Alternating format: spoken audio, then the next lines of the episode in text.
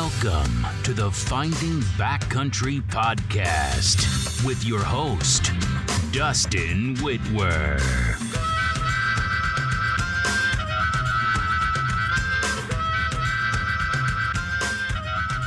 I am Dustin Whitwer, and this is the Finding Backcountry Podcast.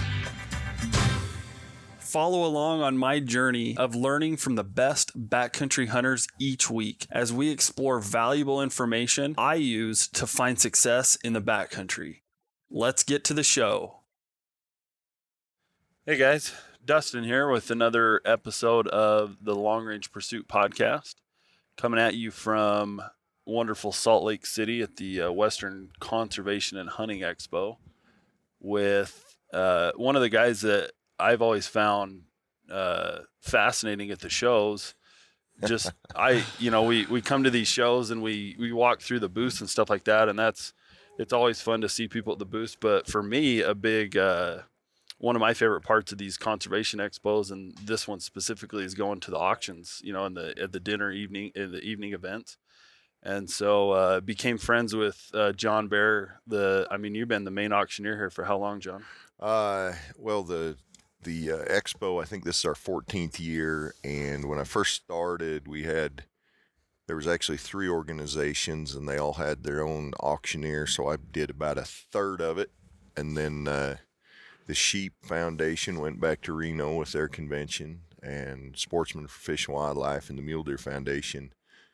I ran the show here, and then there was two of us, and probably for the last ten years, it's just been me. And then this year, I hired a good friend of mine. The auctions are getting so big that I hired a good friend of mine. It's a really good auctioneer, a young guy from down in central Utah. He's going to do the day auction for us today, so I just have to worry about the night auction. Is that because your voice gets just worn out? yeah, I mean, we're selling 75, I mean, you know, 75 tags in the day auction. You know, they're not all tags. We sell guns, fishing trips, all that kind of stuff. And uh, yeah, it just, I mean, it just wears you out. And then we have like 56 tags tonight in the night auction. So, And then you got clowns like me asking you to oh, podcast. no, and man, I mean, I, you know, this is the fun kind of stuff, you know, to get to talk to people, you know, do podcasts. We did the early morning TV stuff here today and, you know, to talk about the expo, talk about Utah, talk about all the conservation stuff we got going on, you know, that's, that's the fun part. So, and you're uh, sort of back up a little bit. You're originally from Utah. I mean, I know you've at least got a big presence here for a long time. yeah, I grew up uh, down in Manti, a little farm town right in the middle of Utah,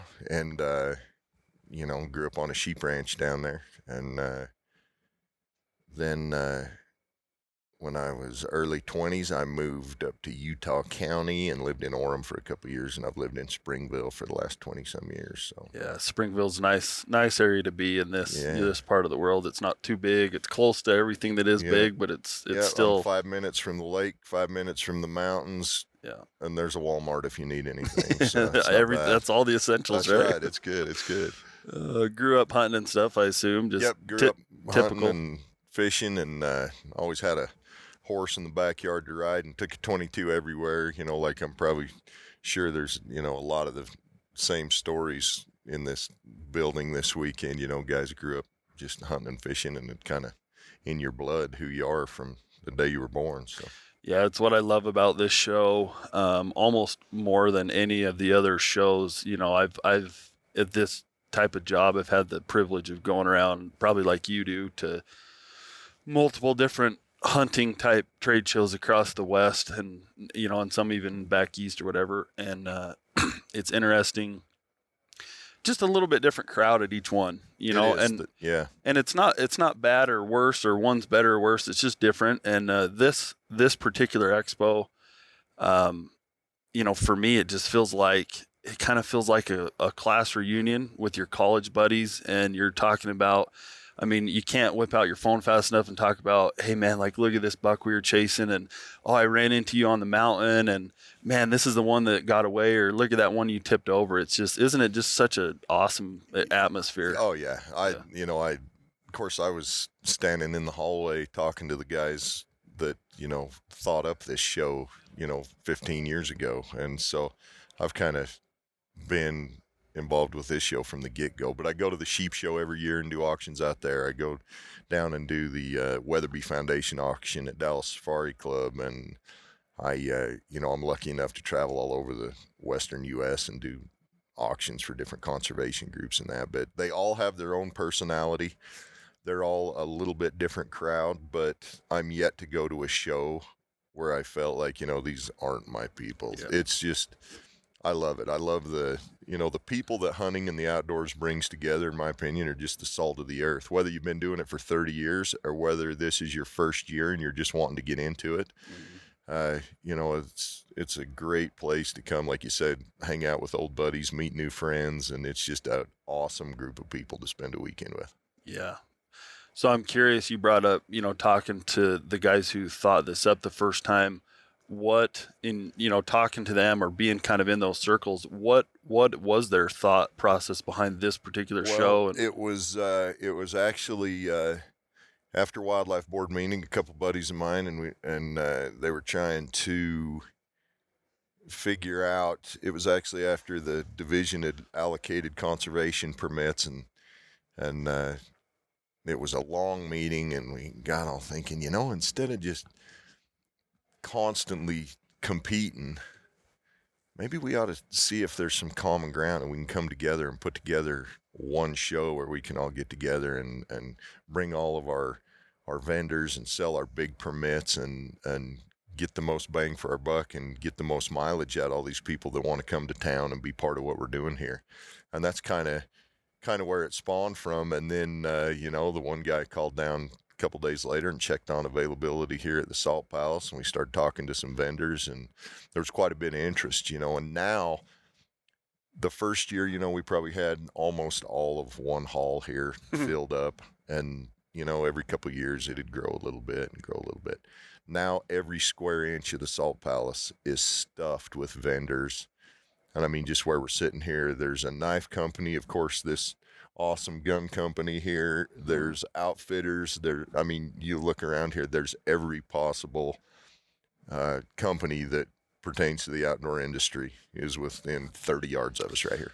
yeah, that's you know even for me, I haven't been I haven't been able to attend this show for 14 years, but probably half of that, maybe six or seven at least.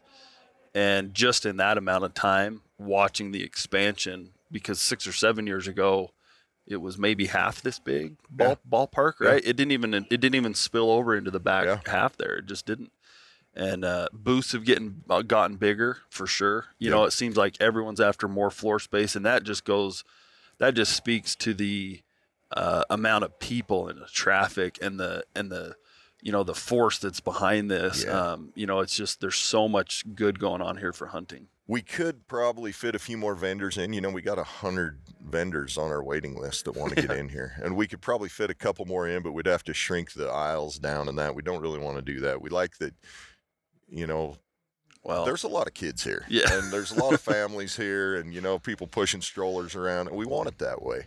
And so you don't want to cramp people down in the aisles. You don't want it to be uncomfortable to get around. You want you want it to be easy access to all the vendors and that. So we have nice big wide aisles, and we have filled the whole building up with vendors. And every year it's a scramble to try to, you know, kind of keep what we want as a layout, but then fit maximum amount of vendors in here. But we think we got her down pretty good. So Yeah, and uh, you know Thursday at ten fifteen, it's pretty. You know, there's plenty of room in the aisles, but I'm telling you, come Saturday afternoon, it's like shoulder to shoulder through. You know, even it's yeah, it's. It's scary, and Yeah. it's it's awesome to walk around here and you know if you ask me name 30 people you know i don't know if i could name them all right off the top of my head but it seems like i walk down these aisles and i know everybody Yeah. and so i mean like guys like you i met you at a show like this Mhm. and uh, you know some of my best friends in the world now i met at a trade show or a banquet or on the mountain hunting yeah. and uh, you know it i can't even begin to think what my life would be like if it wasn't for hunting and fishing in the outdoor industry i just can't even imagine Yeah. Well, and that you know, back to kind of your your purpose here with your auctioneering. I mean that um, it's that passion shows. You know, when you're on when you're on the stage, and that's that's what really caught my attention. You know, no offense to some of the other trade shows, but we've um, again, I've I have the chance now to go around to some of these other banquets and and and listen or watch other auctioneers get up, and um, they're not all created equal. Well, and you know, I think it shows, man. I appreciate that. Uh, there, I've had the chance to work with some really, really good auctioneers. Uh, a couple of them are world champion cattle auctioneers. The guy I work with in uh, Reno at the sheep show all the time, Keith Dinwoody, is, in my opinion, probably as technically sound an auctioneer as anybody on the planet. And uh, the what, g- what what does that entail? well, I mean, he never. I mean, his numbers. He never misses a number. He never forgets his place. He just. Uh, I mean, he's just Mentally mo- organized. Yeah, he's like Yeah. a machine. He just never. You know, I'll I'll get goofing around and joking and making fun of somebody, and then I'll forget where I'm at, and he'll be standing behind me and have to remind me where I'm at and get me going again. The guy I worked with before him was also a world champion cattle auctioneer, uh, Lex Madden, who lives up in Torrington, Wyoming. there And we go. he him and Keith were, are completely opposite in their personality, but he, was also just so professional and polished. You know, and I get up there and get goofing around and talking and laughing and BS and stomping on the stage and tipping over my water bottles and stuff. And my dad always tells me, you know, you could be a little easier on your voice and you might not be hoarse by the end of the expo. and I try, but I just can't do No it. No way, I man. mean, I You're just going- can't do it. You're going hard in the paint. You're leaving it all on the floor. I I love know, it. I gotta, you know, and you don't, you don't want to, you, you got to be mindful not to lose your voice. But I kind of, you know, and it's more than just a, just a weekend job for me. I mean, I'm very passionate about what. oh, I watch your ins- your so- Instagram posts and stuff, and it's every weekend you're, and not just stuff like this. Like, oh, now I'm auctioning off some high school oh, charity yeah, benefit, yeah. and then I'm at a cattle deal or something, right? Yeah, Like, you know, they people tell me all the time, you know, geez, you you know, you donate too much to this, you don't, you know, you give so much of your time away, and and when it, you know, my daughter calls me up the other day and says the high school baseball coach needs an auction auctioneer for their banquet and stuff, and you know, I feel like uh, I'm lucky enough to be able to do something to help and give back. I mean, I don't, I can't write big checks like some of these guys do, but it's fun to be able to donate a little time and, and do something that can help a lot of organizations out. So I enjoy that. Well, I think it's a universal principle um, that continues to prove itself, right? Whether it's here at Gunwerks or auctioneering or anything in life. And the anomaly is um, if you want to receive, you need to give. And it's sometimes hard, especially when money's involved, I think, whether it's your personal business or your company or you work at a company or whatever it is, um, to grasp, completely grasp that and actually commit to it 100%. But I would dare say, you know, there, you, I mean, of course, you could go bankrupt giving everything away, you know, in a business or whatever yeah. and you got to be smart and not stupid. But um, it, you know, there's there's always ways to give, give, give, um, and it and it usually comes back, you know, threefold, fourfold, fivefold, or whatever it seems like. Um, you know, just uh, again, just Gunwerks here, um, watching watching Aaron and Mike and these guys. Um, you know, the amount of free content that they would pump out um, for years. You know, and you and whether you shoot a Gunwerks rifle or not, whether you even believe in long range hunting or not, um, you know, you can't deny just the free, valuable content. Um, you know, a YouTube video talking about how to estimate wind drift or whatever with a seven millimeter bullet, and that's just that's just purely Aaron trying to make people better. You know, giving some Yeah. value, and and it's the same with your deal. And I'm sure that it's come back to you. You know, Oh ten- yeah, tenfold. yeah. Like I said, you know, everybody that that uh, outside of my immediate family, everybody that you know means anything to me in this world, I met in this business, in this industry, from the outdoors or something like that. So yeah, it's you know, it's something I love. It's um, I feel really blessed and really lucky to be able to be part of it the way I am, and uh, you know, it's uh, it's a lot of fun. I love hunting. I love fishing. It's who I am, and just to, you know, I feel like I have kind of a unique niche in the business to be able to come to these events and do the auctions. So I always joke with my wife. I'll be, uh, you know, I, I love to sing, and I Uh-huh. always joke like, um, man, I would have made a great country music artist if I had the right voice, you know. and I, I, watch you, I watch you up on the stage. I'm like, man, I would have been a great auctioneer if I was as good as John. You know, like kind of. I just, I just envy what you're doing. But I appreciate it. Yeah, um, little kids always ask me all the time, "How do you talk so fast?" And I told one little kid the other day, I said, "Well, when I was little, about your age, I got lippy to my mom, and she slapped me and broke my jaw, and it never healed up right." And that look, man, he gave me the look like what these moms tell me, "Don't tell him that." That's how. That, you know? that's how I'm going to be an auctioneer. Uh, talk, uh, talk just about maybe one of your favorite tags here that you've auctioned, or, um, well, let, let me back up. I mean, let, let's kind of dive into what, um, you know, what's actually going on here. Um, talk, talk just generally about the the auctions that take place and where those dollars go and just kind of what what it all entails. Well, at the expo last year, geez, I believe we raised about eight million bucks. You know, if you add everything up, uh, if you go, you can get on the the uh, Utah Division of Wildlife website and look and see all the work that we've done. But there are several years worth of projects that have been approved by the Habitat Council that have gone through the process and prioritized that are waiting for funding. So the second we sell tonight, we're selling the Antelope Island tag, and all that money goes back out on the island. Uh, they had a big fire out there a couple years ago, burned that place to the ground. We had a lot of money ready to go from the sale of these permits that we could go right back out there, seed, put guzzlers in whatever we needed to do, replace the fences and get the island back up, you know, and running habitat wise relatively quick.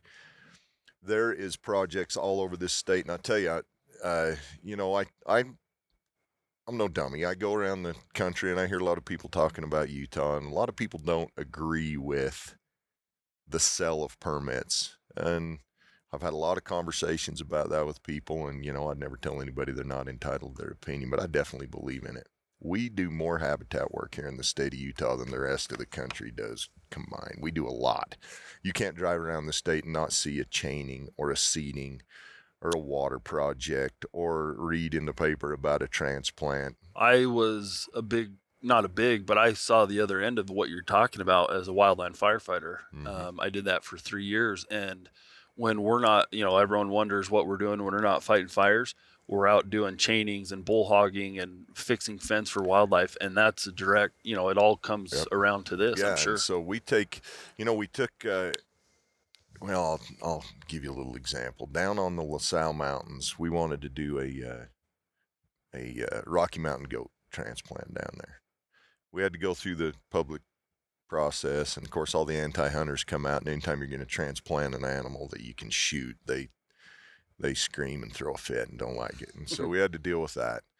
Well, then we had to go down, you know, and uh, do the uh, the environmental assessment and all that, make sure everything was going to be good. And everything's going to work out. Well, then we had to go capture the the mountain goats, do all the blood tests on them, haul them down there, turn them loose, study them. I mean, that's one of the, you know, one of the many. We just did a bighorn sheep transplant to the Mineral Mountains that we paid for with conservation permit money. We've done the collar study that we're working in conjunction with BYU, where we go out and catch the pregnant does. They'll catch the does, uh, put a little chip in a little transmitter that tells them when they drop their fawns. Then they go out and catch the fawn within a day or two, put a collar on the fawn. They follow the GPS on the fawn, and if anything happens to the fawn, it sends out a mortality signal. The biologist gets on it within a day or two and determines what killed the fawn. And that's how we've really been able to tell this last year. I mean, we are learning crazy things about the effects of predators on our fawns. You know, we, we thought for years, well, it's obviously just coyotes killing our fawns. Well, in some of these units, bears are having a bigger effect on the fawns. Some of the units, lions are having a bigger effect. And we're just learning amazing things that are going to help us down the road do a better job, whether it's with predator management, whether it's a habitat issue, how much, you know, hard winters really affect our deer all this stuff we're learning through the money that we're putting out from these conservation permits. And then we have the money also to do the chaining, the seeding, whether it's fence work, uh, water projects. 90% of every dollar goes right back on the ground. And it is the most people say, "Where's the money go?" That is the most audited money on the planet. Yeah. You know, we uh, the state ninety percent of that is already spoken for, and there's a project waiting. Ten percent of it goes back to the organizations for marketing and and uh, operations, but ninety percent of that goes right back on the ground, and there's projects waiting for it right now. Pretty reasonable cut to me. Um, you know, in my opinion, 90 10. What uh, you mentioned, you know, at the beginning, some people are against the tags.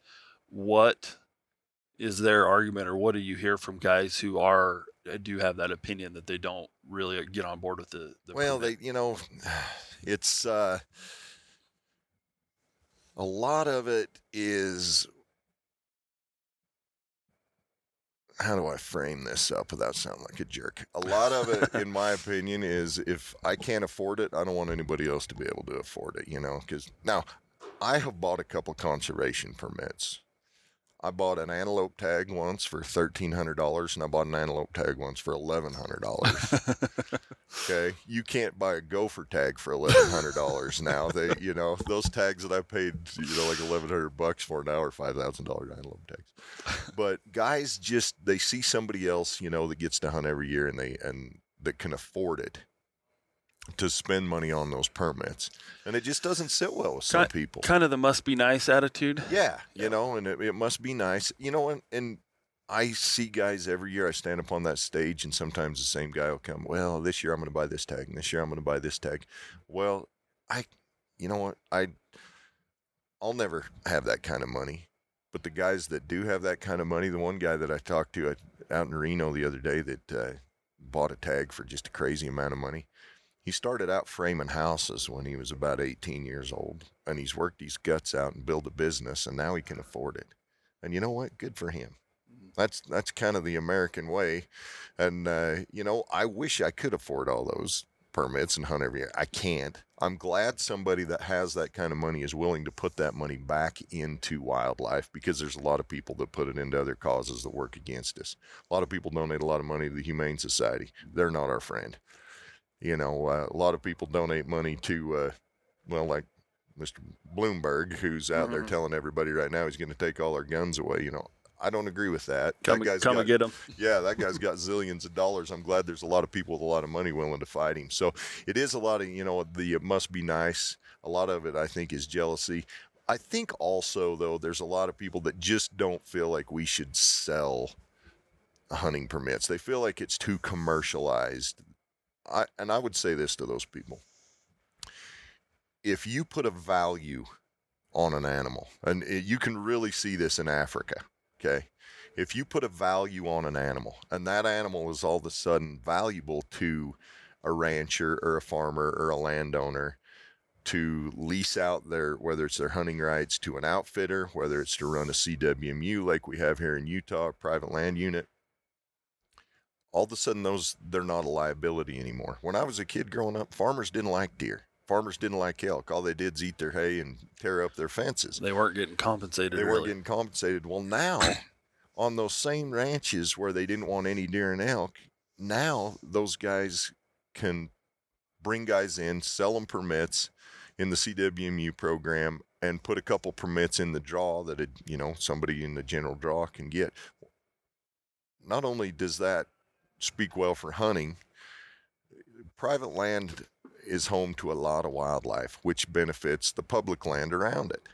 So Every, everyone loves to hunt public land right off the private because exactly that's where the big ones are. you know, I'd, I'd never tell anybody, you know, that they're they're wrong. Everybody's entitled to their opinion. I am of the opinion that as long as wildlife has a value, there will be a place for them, and people will work to support. Whether you know you you just love deer and that's why you're working to protect them. But I'm telling you, there's a lot of landowners and a lot of ranchers that all of a sudden have taken an interest in the deer herd and the and how well the deer herd's doing.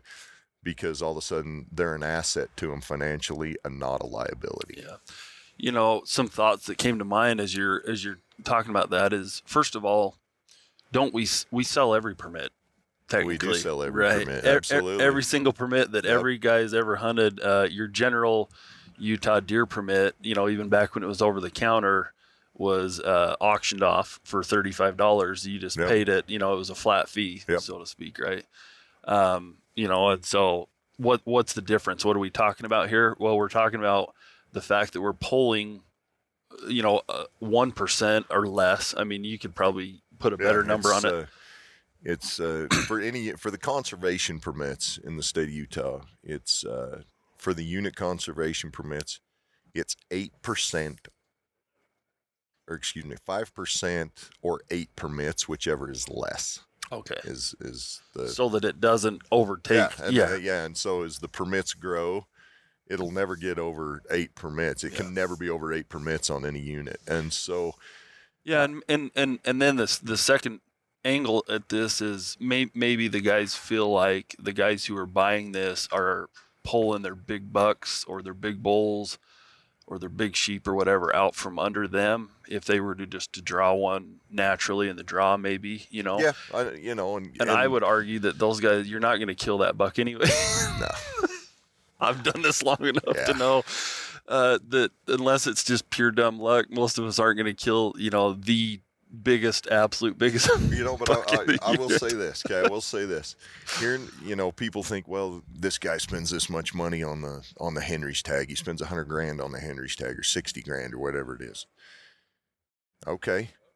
Usually, the biggest deer on the Henry's is killed by somebody that just drew it, that spent some time and did their so, I, homework. so I was wrong. Yeah. but you know, so now do the outfitters kill big deer? Absolutely, they do. But Yeah. I, I will also tell you this: we kill 200 inch deer on every unit in the state, not just the Henrys, not just the Paunsaugunt, not just the Oak Creeks. Every general season unit, some high school kid has been watching a giant My buck My brother is him out. my brother's that guy killed the 220 something 224 buck uh on it was a it was a technically a limited entry tag that they opened up but it Mhm. was a general unit you know so there you go point Yep, and case so we uh, there's big deer. You just got to go figure them out. Big deer die hard. I'm here to tell you, big deer die hard. They're they're they're big for a reason. Big elk are the same way. I'd I'd rather hunt. I'm a deer guy over an elk guy. Yes, I sir. argue with my friends about that all the time. can't see know. but we're fist bumping Yeah, you know, people say, "Oh no, elk are the best." I love elk. Big elk are amazing. Big elk walk out in the middle of the rut and stand in the open Yeah. and scream at you, "Come shoot me!" Hey, I, I So- went I went through a big elk phase too, and uh, you know then I matured, and now I'm on to Yeah, mule deer. You know, I'd, I'd rather shoot a bit. You know, if you give me a 200 inch buck or a 380 bull, I'm taking the 200 inch buck every. Yeah. That doesn't mean my dad is a diehard elk guy, so Yeah, yeah. we have that conversation all the time. But you know, there's big deer everywhere. The guys that kill big deer sometimes get lucky.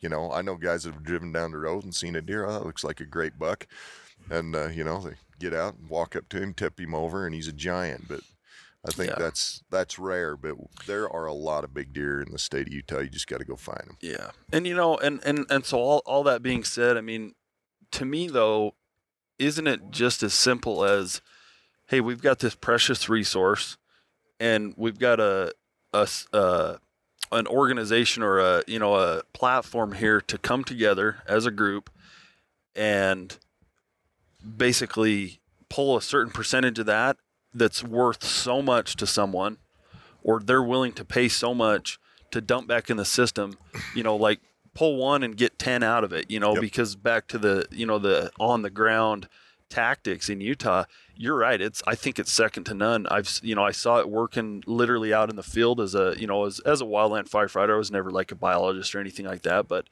um, and then just as a hunter on the ground, um, you know, I grew up in Nevada Mhm. and you know what they do when a burn rolls through in Nevada?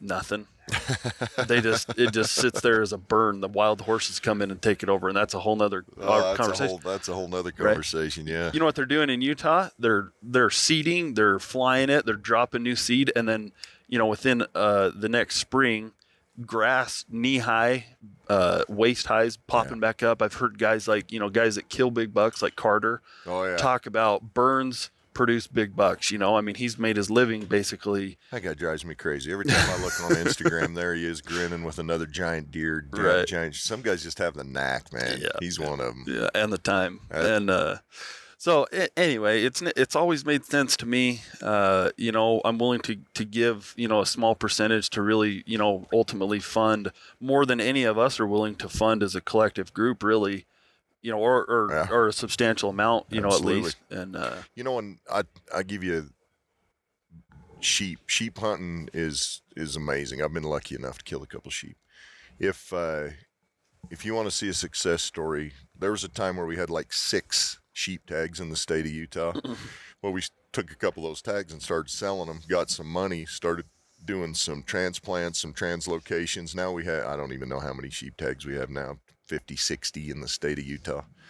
We didn't have wild turkeys in the state of Utah, only in a couple spots. Now well, they're- we started raising some money, and now, now they're everywhere. you got to spray for them. yeah. you know, there's so many turkeys. So, you know, uh, mountain goats are the same way. Uh, you know, we've transplanted them, and they are booming. So there's a lot of success stories because of our conservation permit program. um, you know, and, and to kind of bring that full circle, talk about you've mentioned multiple times, uh, you know, these projects and stuff, and I know because I've I think I've seen you know posts or video or whatever of you actually out there in the field helping with these things, right? Talk about the. It's got to have a sense of accomplishment really to come full circle to know that you're the guy, not that you're the guy necessarily paying for it, obviously, but you're the guy up there, you know, saying, "Hey guys, come on! Like we can do better." You know, I, I've heard you up there on the stage, well, like, "Come on, you guys got more. I this tag's worth more than that." And then boom, you, you, you get it, and you're out there in the field. I will. Uh, I'll tell you this. Okay, I'm very lucky to be able to be the guy standing up there on the microphone. But the tags and the quality of the animals—that's what sells the tags. So That's a lie. no, I'm telling you, I- I, I, you know, I might, I might talk somebody out of another bid once in a while, and that's my job to make. You know, people tell me all the time. I just passed a good buddy of mine, it's an outfitter over here, and he's, I'm bidding on tags tonight. He says, as soon as I raise my hand, he says, you dropped the hammer, and I said, well, here's the deal. My job is to make sure you don't get a deal. yeah, Okay. yeah. My job is to make sure they don't go cheap. And I tell guys all the time, you know, if we are going to take these permits and sell them, we're basically saying, all right, we are donating these permits to the money gods, and he's going to round rain down good habitat on us. That's what we're doing. Okay, we're going to turn those that those permits into money and turn that money into good habitat.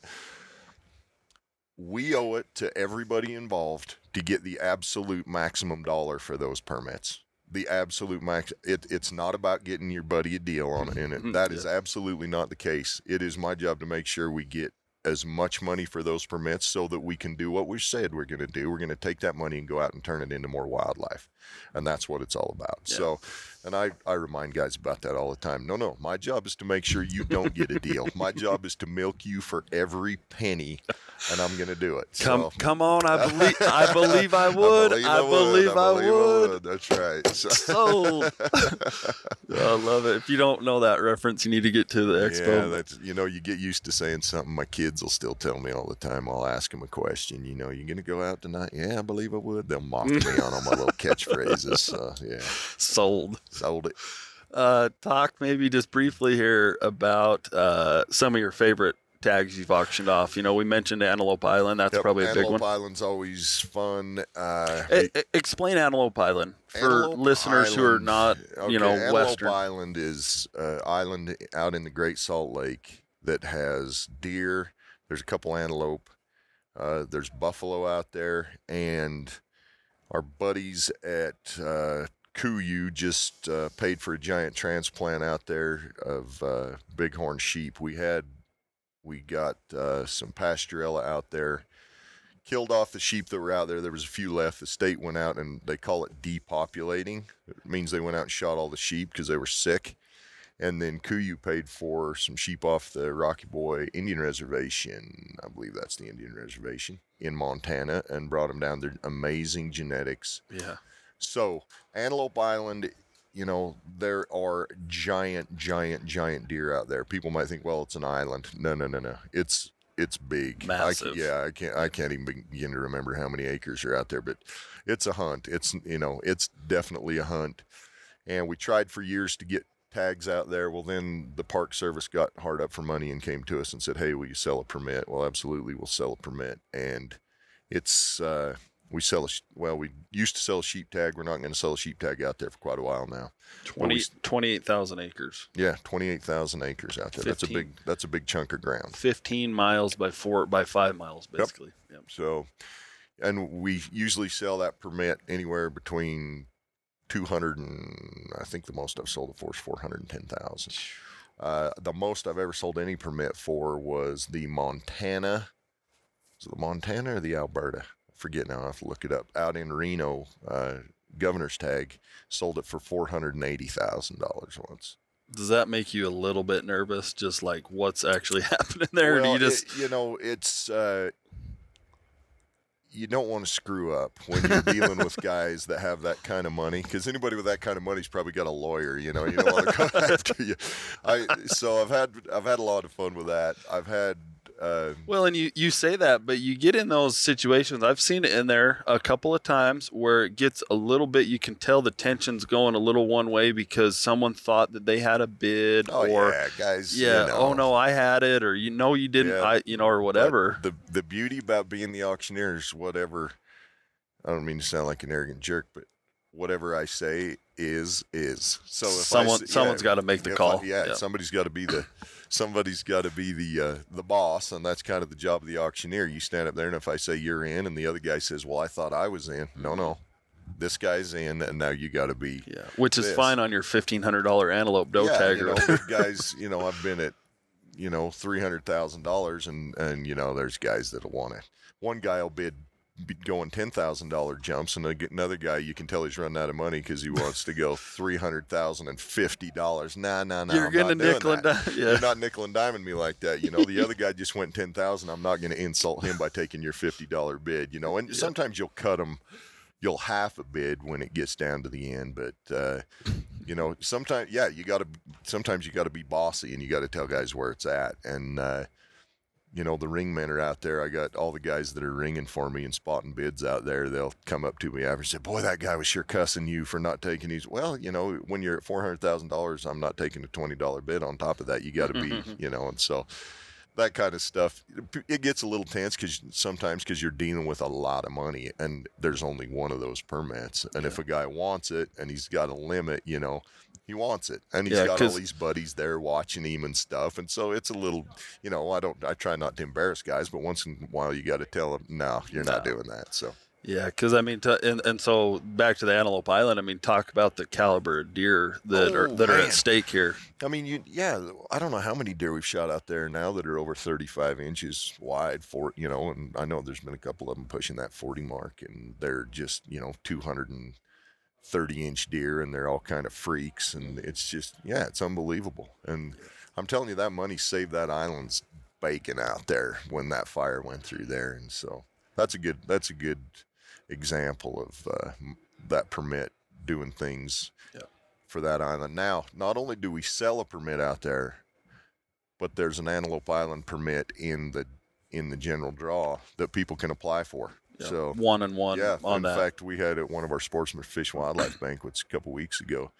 We had an old boy who was a uh, World War II vet, and uh, actually he was excuse me, he was a uh, Vietnam vet, and he had drawn that permit, and we had him get up and tell the story about hunting down that big buck and how he missed it and had to go find it again, and how he you know had a hard time getting the gun up and holding it to his shoulder because of his war wounds and stuff. And I'm here to tell you, you there was 500 people in that banquet hall, and you could have heard a pin drop while that old boy was telling that story. It was Yeah. awesome. Uh, speaking of the stories in there, one of my favorites that they do at those auctions was um, the gentleman who uh, put the bullet through Bin Laden. Mhm. Is that here?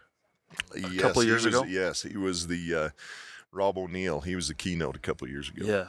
Oh yeah. Ta talk about just to s- sum up here, just kind of talk about some of those experiences you've had from you know the years of the expo. Oh and the- man. Well, uh, yeah. Rob O'Neill was amazing. Marcus Luttrell, lone survivor, amazing. And uh, I tell you, one of the craziest experiences I had was a couple years ago. Ted Nugent was here and he played the national anthem. I was in there. Uh, yeah, he played in the anthem. Well, I walked around backstage and it was, you know, I could. I do some of the voice of God stuff and some of the announcing back there. So I was standing backstage and the Nuge walks off stage. It's just me and him back there.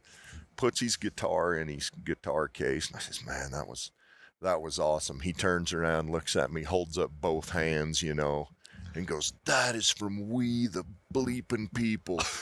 And turns around and walks off. And I'm just like, you know, how many people can ever say they had an experience like that with a Nuge? And what so, just happened? yeah, you know, I've met a couple of the Secretary of Interiors back there. I've met the Vice President, uh, Vice President Cheney, and it's you know it's uh, it's a lot of fun. You see a lot of cool things standing back there behind, waiting to go on. Of course, there's always a concert after the banquet usually.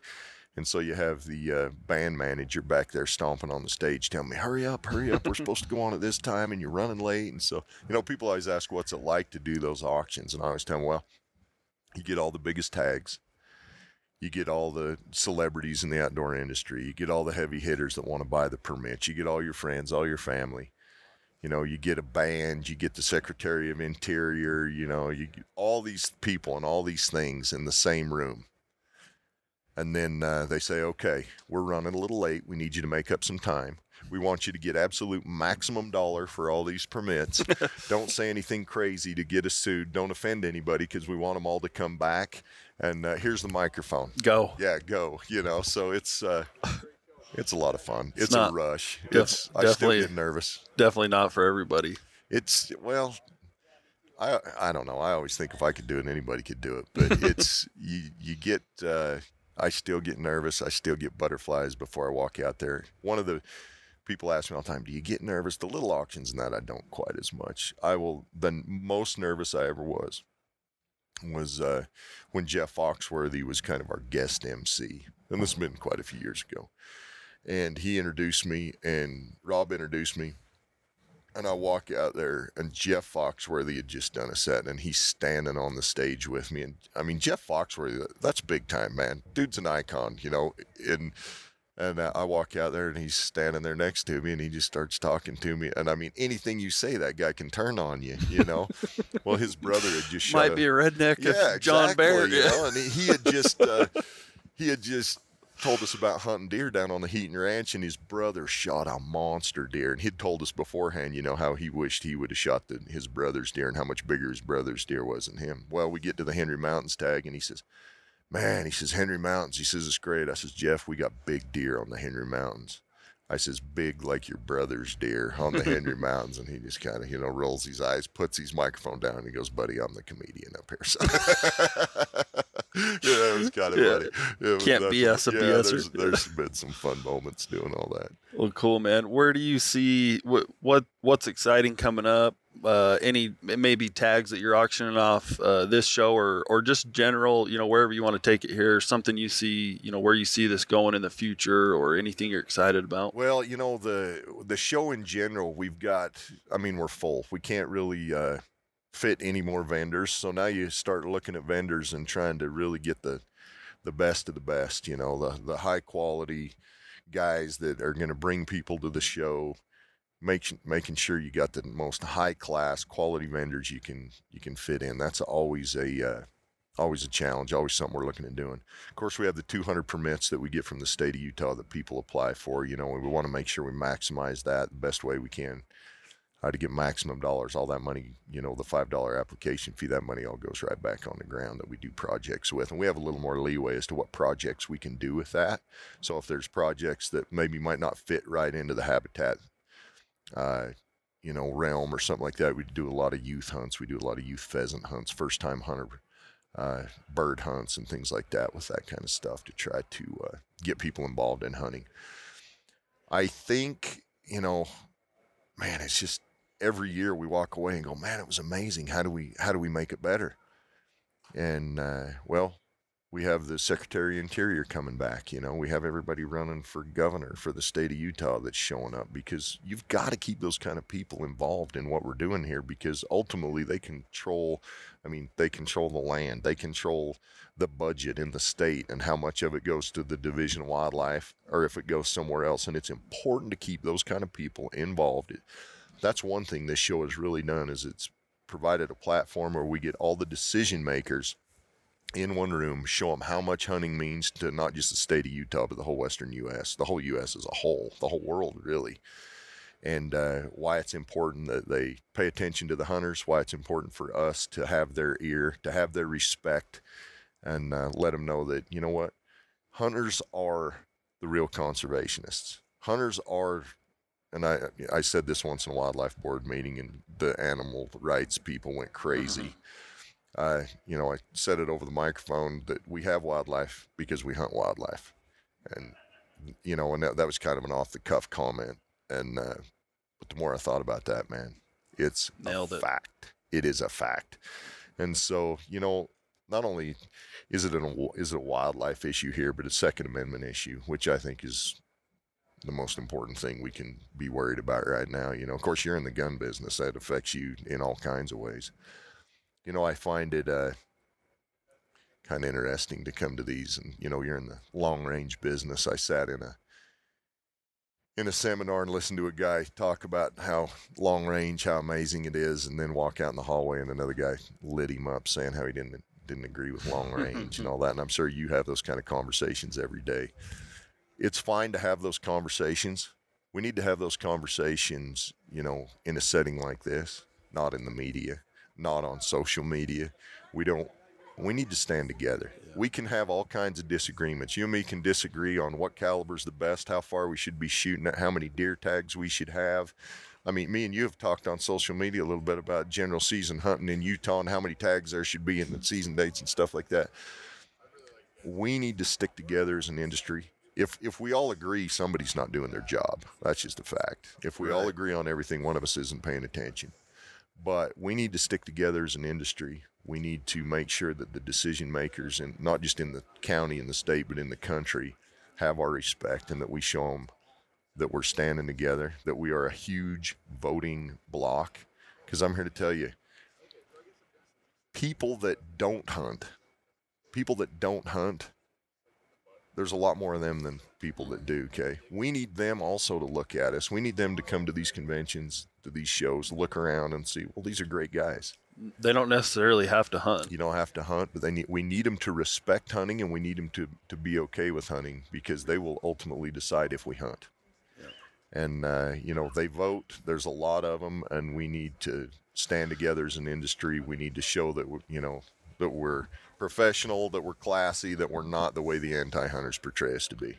Well, there's you know there's a lot of those guys that you mentioned, guys and gals that, like you said, they like to get behind a screen and uh, make as much noise as they can. And then on the flip side, uh, you know, if you if you want to see something different, be a part of the change. You know, and Absolutely. I think I think to sum up here, you're the guy that I see, you know, in one way or another or multiple ways being a part of the change. So appreciate you. I appreciate it, man. I appreciate you having me on. I uh, love what you guys do here at Yeah. Gunwerks. Amazing stuff, and uh, appreciate your friendship and appreciate you guys coming and being part of the show. And uh, look forward to uh, doing it for a lot of years still. Yeah, buddy. We'll have to uh, get you up there, maybe up in Cody this summer. Come down or get you up to our Ensign class and do some. Uh, Oh yeah, man. Twist my arm. Who wouldn't want to go to Cody who who wouldn't want to go man? shoot some steel? yeah, I got you. All right, John. Have a good show, buddy. All right, thanks, buddy. Hey, everybody. Thank you for listening to the Finding Backcountry podcast. If you enjoyed this episode, make sure you subscribe and mention it to your friends. But the best thing you can do, leave a rating on iTunes or your favorite podcast platform. For notes and links to this and other episodes, please visit findingbackcountry.com.